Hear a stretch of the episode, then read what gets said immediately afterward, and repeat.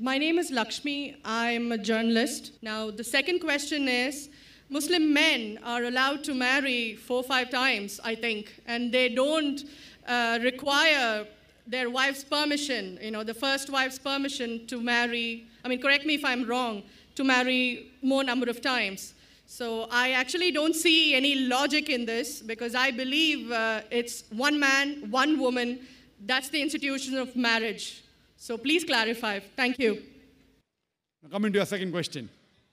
In Islam, men marry four times, five times, and they don't ask permission from the first five. Why?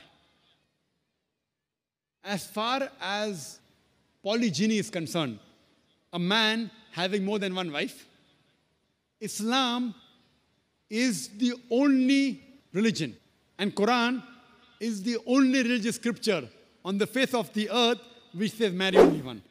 There is no religious scripture besides the Quran. I'm a student of comparative religion, which says marry only one. There's no verse in the Bible, no verse in the Bhagavad Gita, no verse in the Veda which says marry only one except the Quran. If you read the Hindu scriptures in Ramayana, the father of Sri Ram, how many wives did he have? How many wives? More than one? More than one. Three wives. Fine. Shri Krishna, according to Mahabharat, how many wives he had? Unlimited. Not unlimited. You don't know your scripture well. No. Did he have four wives? No. I have no idea. Not four, not hundred, not thousand, 16,108 wives. How many wives he had? 16,108. So why can't we Muslims have four? What's the problem? When Sri Krishna can have 16,108 wives, why can't we have four? Further, if you read the Vishnu Purana, chapter number 24, verse number 1, it says a Brahmin can have up to four wives. If you read the Jewish scriptures, it gives you permission to have as many wives as you wish. If you read the Christian Bible, it gives you permission to have as many wives as you wish. If you read the Bible, Abraham had three wives. Solomon, how many wives he had? He had 700 wives. It is later on the church has put a ban that Christians should marry only one, not the Bible. It is the Jewish community married more than one wife. It was in 1950 that chief rabbi passed a synod that Jews should marry only one. So it is the rabbi, not the Jewish scriptures. And according to Hindu scriptures, you can marry as many as you wish. It is the Indian government in 1954 passed a law called the Hindu Special Marriage Act. Hindu Special Marriage Act, which says Hindu should marry only one. It is not the religious scripture. It is not Bhagavad Gita. It is not Ramayana. It is not Mahabharata. It is not Veda. It is the Indian Penal Code. The Indian government, which has passed a law in 1954 that Hindus should marry only one. But according to the statistics of the status of the woman in Islam, if you read the government documents on page number 66, 67, it says that Muslims do polygamous marriages. You know what is the percentage in India? 4.3%. How much? In India, 4.3% of the Muslim men do polygamous marriages. A statistic between 1951 to 1961. Hindus, how many? 5.06. 0.7% more than the Muslims in India.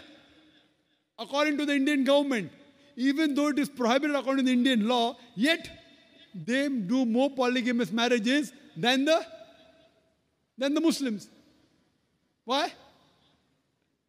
Now, let's analyze what does the Quran say. Quran says in Surah Nisa chapter 4 verse number 3, marry women of your choice in twos, threes or fours. But if you can't do justice, marry only one. This statement, marry only one, is only given in the Quran and no other religious scripture. It says, marry women of your choice in twos, threes or fours. But if you can't do justice, marry only one. So if you want to marry more than one woman, one of the criteria of the Quran is you should do justice. If you can't do justice, you should marry only one. Now, what are the reasons, logical reasons a person can think that why has Islam permitted certain men to have more than one wife. Many non Muslims think it is fard, it is compulsory for a Muslim man to have more than one woman, to have more than one wife. It's not compulsory, it's optional. It's not fard, it's not compulsory. How many Muslim men do you know who have more than one wife? How many do you know, sister? How many do you know? A few. How many? A few Few again. means one, two, three. How many? Yeah, at least about three. About three. Have you heard of Dharminder? Yeah. How many wives he has? Two. Muslim or non-Muslim? Non-Muslim. Non-Muslim. Your previous chief minister, what's the name? Jayalalitha. Yes. Hindu or Muslim? Hindu or Muslim? Hindu. Hindu, fine. Now these are famous personalities. Fine. How many famous personalities you know in India who have got more than one wife? The three you know may be locality, fine? Yeah.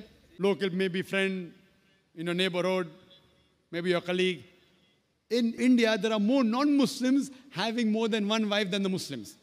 Now let us understand what are the logical reasons. Come back to logic now.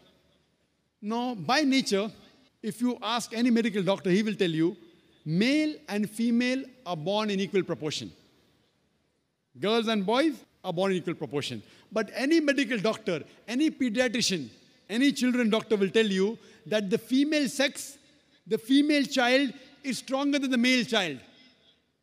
That's the reason there are more deaths in the male children as compared to female children. So in children's age itself, the female children are much more than the male children. As life grows on, there are people dying due to accidents, due to alcoholism, due to war. There are more males dying as compared to females. Today, if you analyze in the world, there are more females in the world as compared to males. There are few third world countries like India where the male population is more than the female population. And do you know why? The reason is because of female feticide and female infanticide. According to an article, a program which came on BBC by the name Let Her Die, the program was assignment. There was a British reporter by the name of Emily Buchanan. She comes to India and she says that every year in India, more than 1 million fetuses are being aborted after they identified that they're females. She says more than 3,000 every day. You multiply more than a million every year. According to the Tamil Nadu government hospital report, she gives the statistics. Out of 10 female born alive, do you know how many are put to death? Four. Sister, did you know that?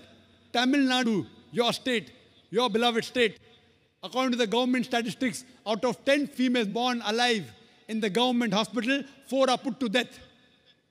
There are billboards put in Rajasthan and here which says that spend 500 rupees and save 500,000 rupees. You know what does it indicate? Spend 500 rupees, do ultrasonography, do amniocentesis, identify the child you're carrying is a female, abort her, and save 5 lakh rupees, 500,000 rupees. Maybe a couple of hundred thousand upbringing her, and the remaining 100,000 in dowry.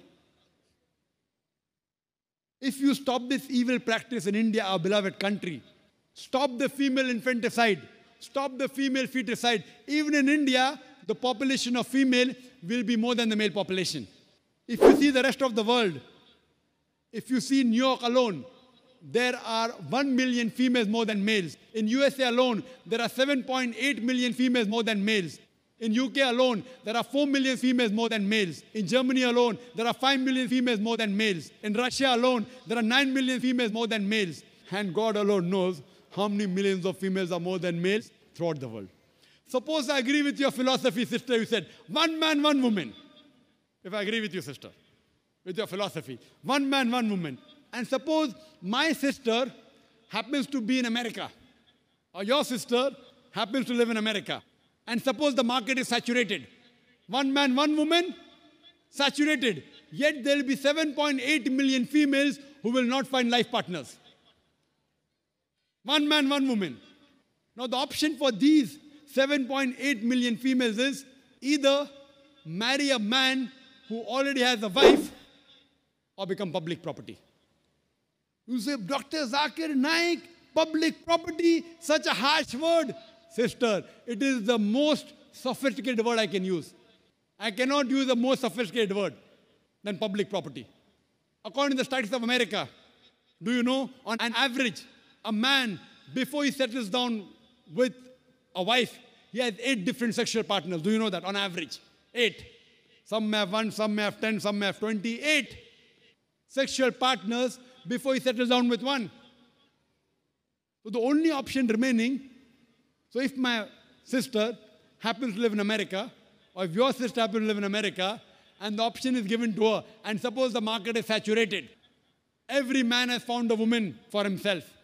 And unfortunately, if my sister, or if your sister happens to be one of the women who has not found a life partner, the only option for them is either marry a man who already has a wife or become public property. Any modest woman would opt for the first. Sister, what would you opt for your sister? Marrying a man who already has a wife or become public property? My sister's too young to be married, so When she grows up and if she happens to go to America, or if you happen to be in America, third choice. what would you prefer for her? You're the elder sister. Would you prefer her becoming public property or marry a man who already has a wife and get equal rights? In Islam, if you have a second wife, you give equal rights. In America, the public property has got no rights. She's degraded, she's dishonored. In Islam, she has the equal right, she gets honor. What would you prefer for younger sister when she grows up? Sometimes it's difficult to speak the truth, sister, correct? Especially in front of such a large audience. Anyway, I've got your answer, sister. Thank you. And your silence speaks for that. So that's the reason in Islam, sister, men have been allowed to marry more than one wife is to protect the woman, not to degrade her. Regarding a question, is it compulsory that the husband should take the permission of the wife? It's not compulsory because if she wants to protect, if that man wants to protect another woman, a normal woman, I agree with you, sister, no woman under normal circumstances would like to share the husband.